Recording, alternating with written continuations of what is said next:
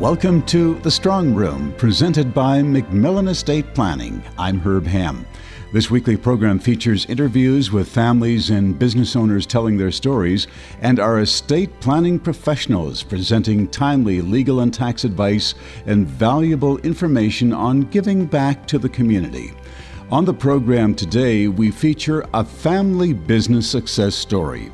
Here's estate and trust planning specialist Sherry MacMillan in conversation with Robert and Darren Pound of MacArthur Fine Furniture, a third generation family business.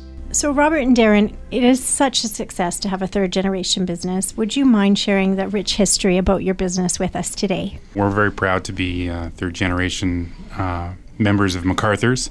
Uh, business was started in 1937 by Jerry MacArthur uh, who who opened up his, his shop in Calgary. Uh, my grandfather was a salesperson who worked for Jerry, and uh, did well with with with Jerry, and and, and was a, a, very successful salesperson. And it came to a point where Jerry just didn't want to uh, continue the business anymore, and he didn't have any other family members that uh, wanted to pursue it or take it over. And my grandfather just had it in his in his blood and really wanted to uh, to give it a shot. So uh, in about the 60s, early 60s, uh, they struck a deal where uh, where my grandfather could could take over the ownership and, and keep the name of of MacArthur's and and really uh, just sunk his teeth into it. Um, so he really was the one that that uh, we look up to because it was uh, my grandfather and, and, my two uncles and my mom and my, my dad that, that shepherded this all along the way. Uh, you know, through highs and lows, recessions, and new products, and all the challenges of businesses in general. And we've sort of moved forward to to try and continue that tradition, but also try and get a niche and and and put our own little take on it and our own little, uh, um, you know, imprint on the business obviously you must have grown up around the business. It was part of your life, I assume. Yeah, absolutely. I mean, uh, you know, it, it, it, doesn't feel like work because of that. You know, I mean, I remember playing around in the store and playing around the elevator, and and it's just it just became the environment that was like a secondary home in a sense. So you know, you watched your family. Well, you know, you you go out for like family dinners and, and, and on holidays and such like that, and it just it was all the same. I mean, you're at work with these people, and then you're at home uh, at home with these people, and you have you know holidays with these people. So it just it just felt like a unison that it was just it didn't feel like work, you know, if anything. So it was really really neat. It's a different dynamic than than getting out there and, and working for someone where you go to work and then you go home and it feels like two separate lives. Where this feels all intertwined together as one, which is really unique in that way. It certainly is a success, I think, for families when you have to set up boundaries of work and play, um, because they are two different kinds of relationships. Uh, completely. Uh, that that was and continues to be, you know, a big issue. Um, where where do you uh, draw the line when you talk of business, and, and where where do you sort of blend in in the family component? Um, very dynamic with three generations, lots of family members and kids involved. Um, and and what we found is there's really no rule book. You have really have to find the boundaries with each other.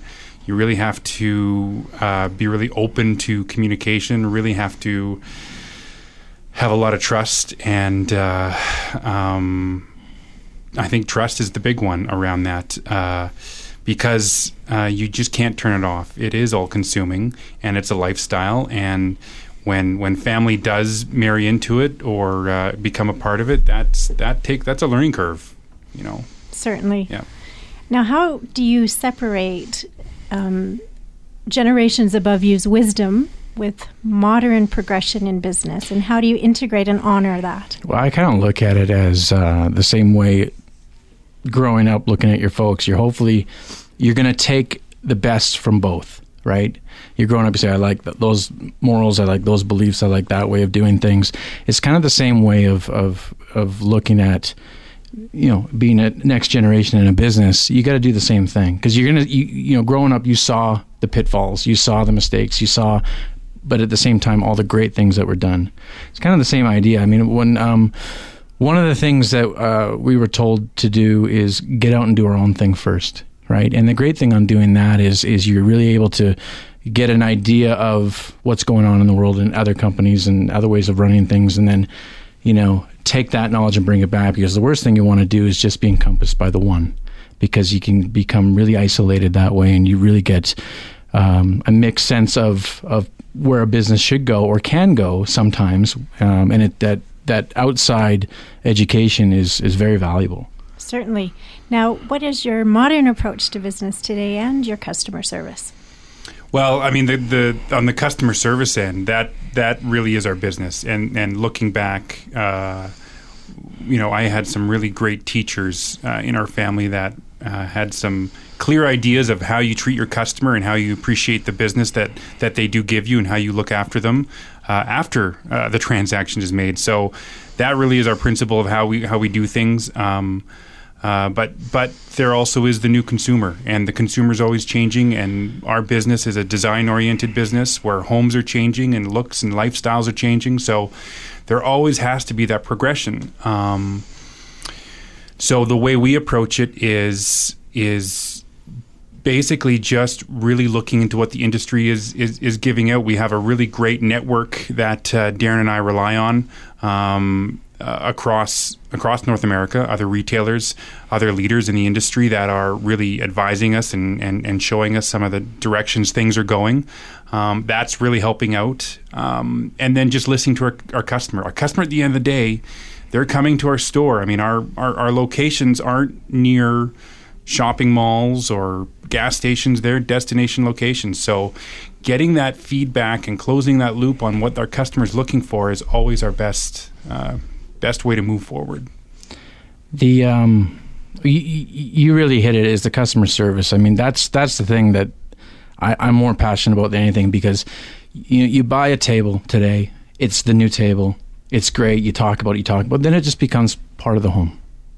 And then by the time you want to go back and you buy something new again, you don't think about the table. You think about the experience you had.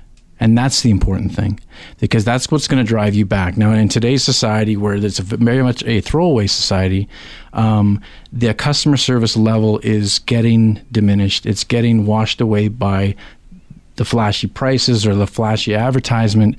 Whereas, you know, we're staying true to how we take care of our customers, giving them the experience that, you know, of coming into the store that they are important, that we do care and we do cater to to their needs.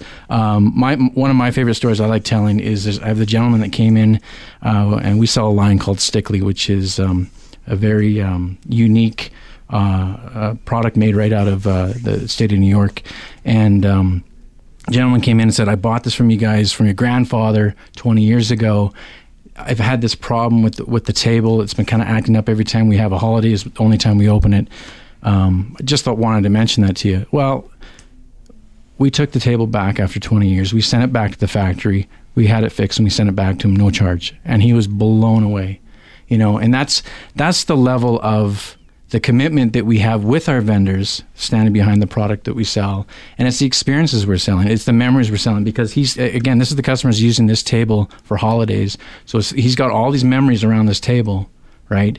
And we value how he looks at this. And because we value how they look at what we're providing them and the memories we're providing them that they can make on this stuff um, it's just one of those stories that's really cool how, how well that the people that we represent with with the vendors that we sell is is such a good good good product to stand behind. Evidently, Darren and Robert, you both have strengths, and they are coming through even in our program today. How do you use those strengths as two brothers running a business? Well, um, I truly believe that that uh, you have to identify your your strengths. You can't just go off a title. Um, and with that, I mean, and if you identify and really work towards the strengths that you are passionate about, you're going to succeed more so than just carry a title. Um, and uh, myself, like I spoke about before, is when I went out into the world and worked at some other companies.